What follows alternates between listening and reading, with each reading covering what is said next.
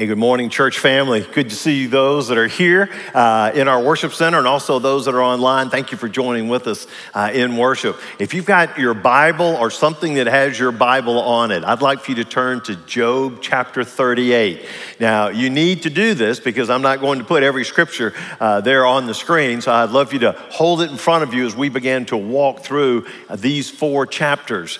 We are coming to the climax of the book of Job. And so, as we have talked, uh, Job going through all of the suffering and all the questions for 36 chapters, he has been struggling with why am I suffering? Why am I going through all this? And he's had his friends talk to him. They've argued back and forth on it, and uh, but nothing has changed. And so there's this incredible tension of him saying, uh, I want to contend with God. It's in essence, I want to take God to court. I want him to come and he needs to explain to me why I'm going through all this because I don't think that I've done anything overtly wrong to have justified all of this. And so he's been calling out God, hoping that God will listen, hoping that God will respond to him. Well, in chapters 38 through 41, he gets his wish. And, uh, and God does show up. And it says in chapter 38 that God speaks in a whirlwind, and then he gives two speeches chapter 38 and 39, and then chapter 40 and 41. Now, I want you, if you've got your Bible open, we're going to walk through some of what God said to Job. So, sure enough, after all this time, God showing up. And this is what he says. In the first verse, it says, And the Lord answered Job out of the whirlwind, and he said, Who is this that darkens counsel by words without knowledge? He begins with a with a reproof. He said, Who is this that is questioning my wisdom? Who is this? Uh, you know, when I first read that, I thought, how many times do we jump the gun? Things don't go our way, and all of a sudden we're pointing our finger at God and telling him, hey, this isn't fair, and, and, and this should be this way and that way. And we begin to say things that we really don't understand, and we probably should have held back on it. Well, he is starting the conversation by saying, Who is this that is questioning my wisdom with words of ignorance? So then, verse three, he says, Dress for action like a man, I will question you, and you make it known to me. I love that. Dress for action. Some of your uh, translations might have gird your loins great biblical word, gird your loins. Uh, people, when they wore things, it was a little bit longer. And uh, when they got ready for battle, they said you sort of pull it up, stick it in your, in your belt loops, and get ready to run. That way you can get after it. So he's telling him, he says, You get dressed for action, you get ready, okay? And then I want you to be like a man, and I'm going to ask you some questions. Now, Job's been asking questions all throughout these 36 chapters. And so God says, I'm going to question you, and you get to answer me. If I'm Job, my first response is, uh oh, what have I gotten myself into? All right. And uh, sure enough, God's going to do some questions, and he's going to ask 77 questions of Job. And we're going to go into detail with every one of them. No, no, he, he is going to rapid fire these questions to Job. And, and I was thinking as you read through it, I, I was almost thinking like a boxing match. And you know, when boxers are training and uh, they've got that, uh, they've got that little uh, ball, that punching ball up there, and they're, they they get their hands going on that. This is kind of what God's doing to Job in a nice way, okay? Because he's just throwing out question after question after question. So he starts out in verses four through six. And he says, Where were you when I laid the foundation of the earth? Tell me if you have understanding. Who determined its measurements? Surely you know. Or who stretched the line upon it? And on what were its bases sunk, or who laid its cornerstone? The very first thing he asked is, Okay, Job, tell me this. Where were you uh, when the world was created? Uh, Job would have to go with an answer about, well, I really I wasn't around at that time. It's like God started out with a body blow. and he said, let's just kind of lay out the foundation here. Uh, where were you when we were determining the dimensions of the world and the dimensions of the universe? Can you explain to me where you were? Well, you know, he, he really, really wasn't there. And so all of a sudden, Job is admitting that since he wasn't around for creation, this puts him at a huge disadvantage in all of this back and forth between he and God. So right now, God takes the lead in credibility and by being the one who laid the foundations of the earth. And in verse five, he says, Who determined its dimensions? And I love what God does. He says, Who determined the dimensions? I'm sure you know. And then in verse seven, when he gets to verse seven, he says, And when the morning stars sang together and all the sons of God shouted for joy. Were, were you, were you there? Were you there when all the stars came together? Were you there in that incredible event when the angels were shouting for joy? Did you miss that one or were you there? And then verses 8 through 11, God gives a resume of setting the boundaries on the oceans and the seas. And so he lays out his plan for doing oceans and the seas. And then he comes back to verse 12. And in verse 12, he says to him, he says, Have you commanded the morning since your days began? and caused the dawn to know its place, that it might take hold of the skirts of the earth? He's asking Job this question Hey, Job, have you ever commanded the morning to begin? Have you ever done that? Have you ever had that opportunity to command the, the morning and to get the sun out and to say, hey, this is the day that, that's going to be starting on there? And, uh, and then he comes back, and in verse 16, he says, Have you ever been to the depths, entered the springs of the sea, or have you walked in the recesses of the deep? Have you ever gone to the bottom of the ocean? Have you ever done that? And so, as he's throwing these questions at him, Job is thinking, no, I hadn't, hadn't done that on there. Verse 17 Have the gates of death been revealed to you, or have you seen the gates of deep darkness? Do you know where the depths, the deaths, where the gates of death are? And then verse 18, he says, Have you comprehended the expanse of the earth? Declare if you know all of this. Can you comprehend the extent or the size of the earth? And if you do, please just tell me. Please tell me. And then verse 19 and 20, another question. Where is the way to the dwelling of light? And where is the place of darkness? That you may make, take it to its territory and that you may discern the paths to its home. Where does light come from and where does darkness go? And can you get to those places? Can you get to the places where light starts? Can you get to the places where darkness goes? And then verse 21. Now, when he gets to verse 21, this may just be my interpretation. I think God's using a little bit of sarcasm over here. In verse 21, he says, You know, because he's asked all these questions, and he says, You know, for you were born then, and the number of your days is great. Now, just look at what does he say? He's asking all these questions, and he says, Well, I'm sure the answer is yes to this because you were born back then, because who can put a number on your years of living? And then God goes, Not? no, you weren't born then. No, you weren't. This is why you, you don't know any of these things. So he says, Let's just keep this thing going. Verse 22.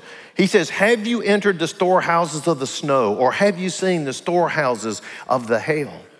In verse 23, for which I have reserved for the time of trouble, for the day of battle and war.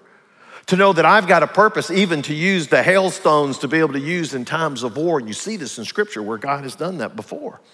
And then verse 24, he says, What is the way to the place where the light is distributed or where the east wind is scattered upon the earth?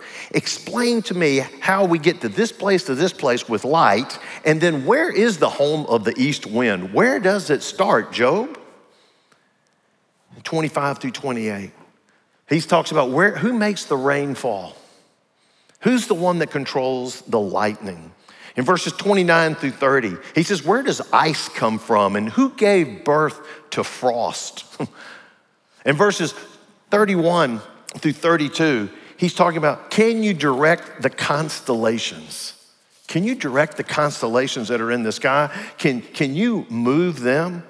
And in verses 34 through 38, he's talking about the weather. He says, Can you lift up your voice to the clouds that a flood of waters may cover you? Can you send forth lightnings that they may go and say to you, Here we are? Who has put wisdom in the inward parts or given understanding to the mind? Who can number the clouds by wisdom or who can tilt the waterskins of the heavens when the dust runs into a mass and the clods stick fast together? He says, Can you even control the weather? The enormity of God's first speech here, the enormity of the things that he's saying, makes us and Job feel incredibly insignificant. And it's especially enormous because the one who is asking the questions is the same one who answers the questions. And God Himself could answer every one of these questions in the affirmative. And He says, Job, I've created it all, I've set it in motion, and I keep everything working in clockwork precision. This is the great God that we serve. And so then in verses 39 through 41, he asks him a question Can you provide for the animals? So now he moves into chapter 39. And when he moves into chapter 39, he, he moves into chapter 39, he begins to inform Job of this creative and sustaining activity of nature. So he's gone from all the, the earth and the sky and the sea to now he's talking about living creatures on the earth. And he talks about in those first few verses that he provides for each species its own gestation period and has created them in such a way that they can give birth to their offspring and yet they don't need anybody to help them to do that. And then he equips them with the wisdom to be able to take care of their young. So now he begins to really pile on and saying, Job, do you understand these things and can you do this? And in verses one through four, he talks about mountain goats and deers, okay? And when he talks about mountain goats and deers, he says it's during their most crucial time of when they're giving birth to their young, I'm there to take care of them. Verses five through 12, he talks about donkeys and wild oxen. So he covers the donkeys and the wild oxen. And then in verse 13, he talks about the ostrich. Why?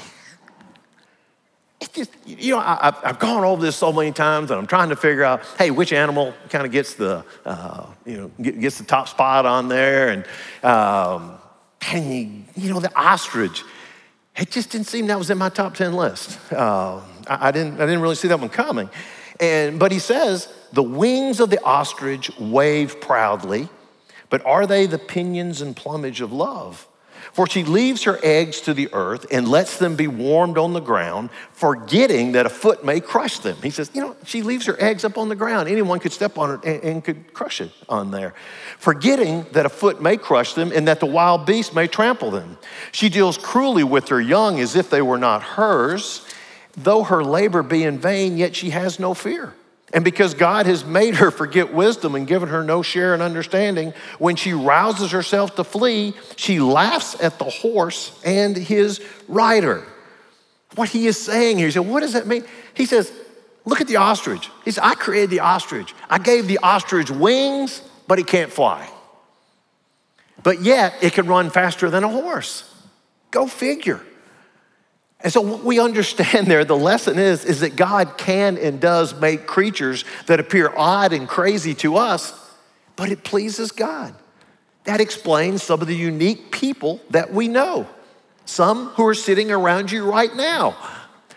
And those people that you may think are odd or crazy, it pleases God. He's loving it. He created them to be unique. Now, Job could not understand what God was doing with his life, okay? And what God was telling him listen, the creative world is just as difficult to rationalize. So while you're sitting there, Job, trying to rationalize what all's happening to you and you're struggling with this, just look at the divine order, the world that I created. There are some things that are probably difficult to rationalize on there. So then he moves from the ostrich to the powerful war horse. In verses 19 through 25, he talks about this horse and he begins to pepper Job with more questions. He comes in verse 19. He says, Do you give the horse his might? Do you clothe his neck with a mane? Do you make him leap like the locust? His majestic snorting is terrifying. He said, Did you do this? Did you create him like this? Did you do any of these things? No. Then he comes down to verse 26. And in verse 26 is, is it by your understanding that the hawk soars and spreads his wings towards the south? Is it at your command that the eagle mounts up and makes his nest on high? On the rock he dwells and makes his home, and on the rocky crag and stronghold. And from there he spies out the prey. His eyes behold it afar off. His young ones suck up blood, and where the slain are, there is he. He says, Is it your command that teaches the eagle how to fly to the heights and then go down and get its prey? All right, so, so God has just finished his first speech. And, uh, and it says, And the Lord said to Job in chapter 40, the Lord said to Job, Will the one who contends with the Almighty correct him? Let him who chooses God answer him. And he paused. Okay, I've shared all of this. You're the one that's been accusing mighty God. What is your answer? Verses three through five. Then Job answered the Lord, and this is what he said Behold, I am of small account. Well, what shall I answer you? I lay my hand on my mouth. I have spoken once, I will not answer. Twice, but I will proceed no further. Job realizes for the first time that he has overstepped the mark in his protest. He should not accuse the Almighty of injustice nor question God's wisdom. And there's, we talk about this when we go through suffering. Our very first question is why, and I believe that's natural, and I don't think there's a problem with that at all. But what happened with Job is it just got deeper and deeper and deeper, which we'll talk about in just a few moments. And, uh, and then the accusations he began to make towards God. And so, um, as we see what God said, and now we're looking at Job's response, we're going to take truths from this chapter and then the next two chapters that will help us when the Lord speaks. Are you ready? I want you to write these down. The first one is the longest. So this is going to give you practice to write. Are you okay? Stretch out your hand, get it ready. Over here, get your fingers tight. Number one, put attention on the greatness of God and not preoccupation with self and situation. We're going to leave it up there for a while. Put attention on the greatness of God. I'm going through suffering. I got a lot of questions. I'm going through some struggles. I am to put my attention on the greatness of God and not preoccupation with self and my situation. You see, Job has been discrediting God's justice by suggesting that he was guilty of failing to run the world in the way that Job imagined he should run it. He was questioning the way God was running the world and his preoccupation with his own self, his own situation, and his own vindication had obscured the real issue, and that is that God alone has the power and the majesty.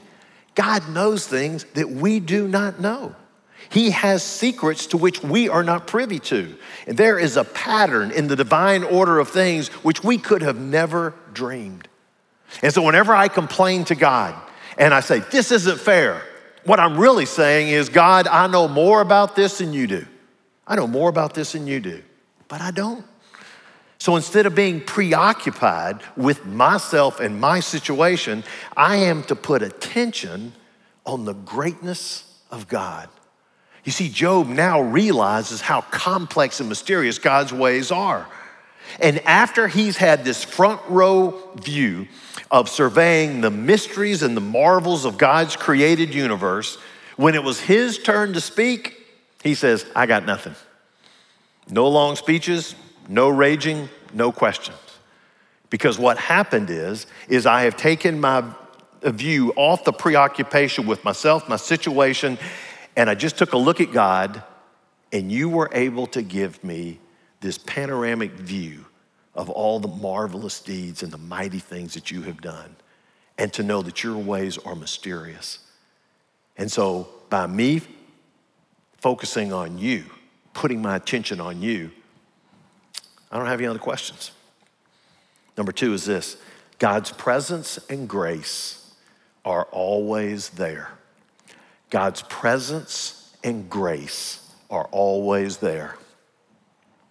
As Job was going through this difficult time, his greatest fears were that God had abandoned him. You know, in the silence and the isolation, he had assumed that God had let him down and let him go, and that God, but yet what it is is that God was silent, but he wasn't absent. As we studied a few years ago in the book of Esther, uh, he was uh, not hiding, but he was hidden. And Job feared that he had fallen through some hole in the universe, that beyond the reach of grace, beyond the world of God, beyond the Creator's control. And so it's like he just sort of fell through that crack and that God had left him and there's no presence there and there's no grace there. But here, what God did is he reminded him and reassured him listen, I am the creator, and I am holding all things by the, my word and by my power. And that means that nothing in creation, including Job, is outside his gracious hand. He says, This is to be a reminder that God is always present and his grace is always present. And there's some of you today that you, your faith is being tested. It is being tested because of the darkness and the apparent absence of God. And it just seems that all things are silent, that heaven is silent. And has, has God just dropped me off the map? Not at all.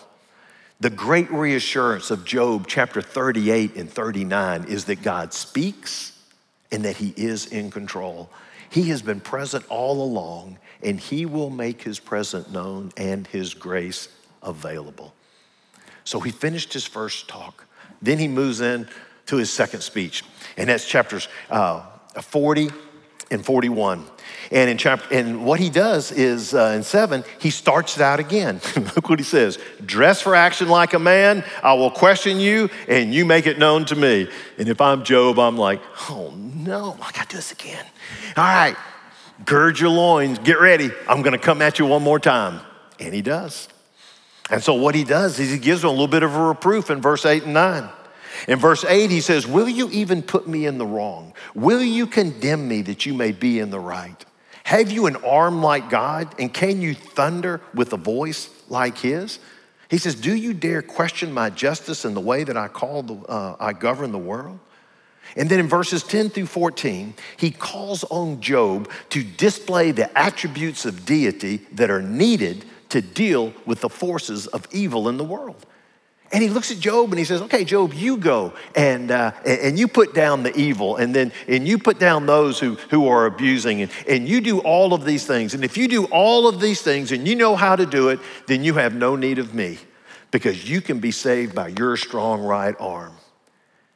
And what is he saying is that, Job, you can't do this. You do not have the power nor the wisdom to deal with all that I'm dealing with, with the evil in the world and all these other things that need to be controlled. So you can't depend on your own arm to save you. You need to depend on me. And so then all of a sudden, God goes in and he's going to focus on two animals. and at the end of verse, uh, uh, end of uh, chapter 40, he talks about the behemoth. Most people believe he's talking about the hippopotamus. And so he talks about the hippopotamus. You go to chapter 41, he talks about Leviathan, and it is the crocodile. All right, not one of those science fiction movies that we've seen, but uh, it, is, it is talking about like the crocodile. And for both of these, God describes the intricacies of their creation and their physical power. And so you're as you read through this, he just goes on and on about their own qualities and characteristics and the intricacies of them. And then when he finishes, he's quiet. He stops and he's waiting for Job's response. And this is where everybody goes to in the book of Job, and they go to chapter 42 to say, What does Job say? And out of all the things that have been said, it's pretty short. And he says in chapter 42, starts in the first verse. Then Job answered the Lord and he said, I know that you can do all things and that no purpose of yours can be thwarted. Who is this that hides counsel without knowledge? Therefore, I have uttered what I did not understand, things too wonderful for me which I did not know. Hear, and I will speak. I will question you, and you make it known to me. I had heard of you by the hearing of the ear, but now my eye sees you. Therefore, I despise myself and repent in dust and ashes. In verse 2, he says, I know that you can do all things and that no purpose of yours can be thwarted. That is the third insight. God's purposes cannot be thwarted. God's purposes cannot be thwarted. You know, when Job stepped back and God presented him all that he has done in his incredible, immense majesty, glory, power, when he saw that, he realized that when, and he made the statement, no purpose of yours can be thwarted. And his response is complete submission to the sovereignty of God. And he affirms that God can do anything and that whatever he does is both good and right. He says, and whether you're creating the hippopotamus or you're creating the crocodile, or whether uh, with its fero- strong and ferocious nature, or any creature that flies in the air or swims in the sea, or every man or every woman, no purpose of God's can be thwarted. And folks, I gotta tell you, that's a great truth to hold on to in today's climate of confusion and uncertainty. No purpose of God can be thwarted. Some people say it looks like our world is spinning out of control. Well, not really, because in the midst of everything, God has a plan and He has a purpose, and His purposes will not be thwarted. Number four is this rest secure even though questions are unanswered. In the midst of all of this suffering, you can rest secure even though questions are unanswered. I like the first part of, uh, of verse three he repeated what God said to him. The Lord had asked, Who is this that questions my wisdom with such ignorance? and Job says, It's me. And uh, his reply is humility and submission because his conscience has been opened up and God's voice has been his teacher. He was making judgment about matters that he didn't even understand.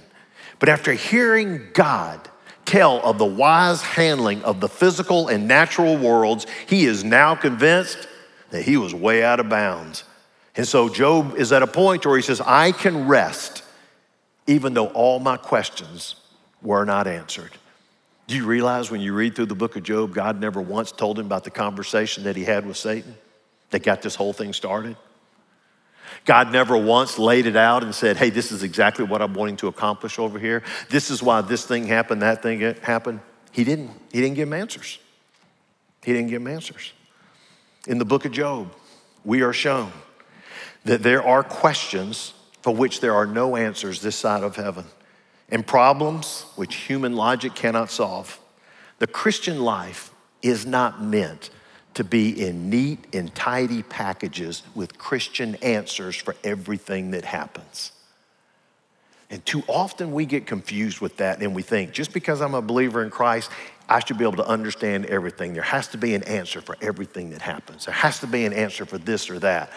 Well, there is, but we may not know until we get to the other side of heaven. Everything's not just in a neat, tidy package. And that's the way it was with, with Job. Some of the things are just left with the mystery of God. And we are called to live a life of faith, trusting God's love and his mercy. That is why God showed Job who he was. And when Job saw who God was, he says, Man, I can trust you. I don't have to have all the answers. I can trust you. And just as we cannot control all of God's creation, we cannot control or even understand some of the deep questions of human suffering. There are some things which have, by their very nature, to be left within the mystery of God. Number five is this move from preoccupation and pride to silence and submission. Move from preoccupation and pride to silence and submission. Job goes uh, from talking and asking all these questions, and he goes to silence. I can't say anything else, to where he goes to submission. And he says, I repent. Now, there were no overt sins for him to repent of. Remember, they talked about this. He'd had this conversation with those friends. But what it was, was he deeply regretted the presumption of his foolish words. He says, I was foolish to question God the way I did. And he also understood that pride had been creeping in. You see what happens when we get a preoccupation with our, our, um, our suffering and our situation, it engulfs us so much that we can begin to say, I don't deserve this, shake our fist at God, and the more we do it, the more our pride builds up. because we begin to build ourselves up even more and more and say, why could something like this happen, happen to me on there? And so, as this, uh, uh, this pre- preoccupation, this pride, when we come before God, that moves to both silence and submission, to where we now submit to God and say, I trust you. One author believes that he confessed that his God had been too small.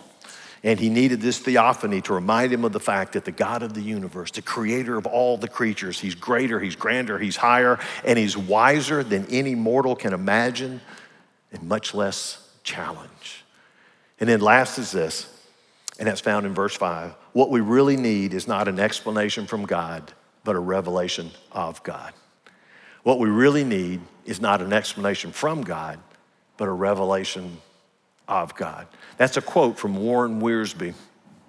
And it just jumped out of the page when I saw that because it ties to verse 5 when Job says, I had heard of you by the hearing of the ear, but now my eyes see you. My eye sees you. He has now experienced God's presence and understands him better. And it's because of God's grace that he has made himself known to Job. So Job is satisfied. Now, he's not received a direct answer to all his questions, but he has seen the Lord. And he says, You know, once I've had the revelation of God, I need that more than I need the explanation to give me an answer to every question that I have. When God makes himself known, it is not in terms of logical proof, but in gracious, personal encounter. And that's where it, um, and that's what we long for. Uh, one of our church members wrote me a letter this week and uh, was just talking about the series. And, and it talked about uh, a tragedy that had happened early in their life and the loss of a child. And that even there at the graveside, you've got people that are sharing different words and stuff, but even there at that graveside, God like revealed himself in a mighty way that his presence was there in such an amazing amount of strength that there was an understanding that they were going to make it. And they could understand that, that God's presence was there and he was going to carry him, uh, him, them through this. It was amazing. It was such a sweet note of saying, this is what God did. It wasn't logical. It wasn't something that you can explain one, two, three. It was this revelation of God. And that's what carried me through. Do you think, think they still have some questions? Yeah, but I guess. I know I've still got questions. How about you? You got some things in life that just don't make sense? that you've been able to move on and you're just trusting God on it. But yet, in the back of your mind, you say, I, I still, still not certain. I don't understand the why. But you know what? I trust God, and He's going to give me the strength on there. You see, when things get out of proportion when we are suffering, it takes a vision of something bigger than ourselves to get life's dimensions adjusted again. And we need to see how great God is, and we need to recover our lost perspective in life. And it's in that new perspective that Job now understood that God was his friend and not his enemy. And this brought him consolation and comfort. And thus he was saying these words, and he says these words You know what? I'd heard you before, but now I see you. And I repent. And he said those things, and he says, I'm back in the right walk with God, but his suffering hadn't changed his situation. He's still sitting on the ash heap. He still got boils. He still lost the life of all of his kids. He still lost all of his possessions. But you see, for him at that point, it was more of in that right relationship with God at that point. Far more important than reasons and explanations is our personal relationship with God. And if you know God personally through faith in Jesus, then these times of suffering can be times of deepening faith and of drawing closer to the Lord. And we discover that during these times, we see God in a different light and we understand that He is worthy of worship and worthy to serve Him. And He will give us the strength to walk through those times of suffering. He is the one who will surround us with His grace and His peace and His love. And we can be like Job. I've gone through the questioning, and I'll tell you what, I'm going to rest secure and I'm going to rest in God. That is my prayer for each one of us as we go through these difficult times, that we would be able to rest in Him and be like Job. Let me ask you to bow your heads, close your eyes for a moment. Father, thank you so much for your word and for this book in the Bible to where we can walk through uh, really Job and, and what he's gone through, and we see the questions that he has. And at the same time, Lord, we're able to see the way that you have displayed your incredible power and your might and your goodness. I pray for each person here today, especially for those that are walking through times of difficulty and times of suffering, and that in the midst of those questions, they will seek you and that, Father, there will be some explanations I believe that you will give us, but you may not give us all the explanations. But yet, Lord, the greatest need we have is a revelation of you. And may you reveal yourself to those that are in the deepest pain and help them to see the light of day. For it is in Jesus' name we pray. Amen.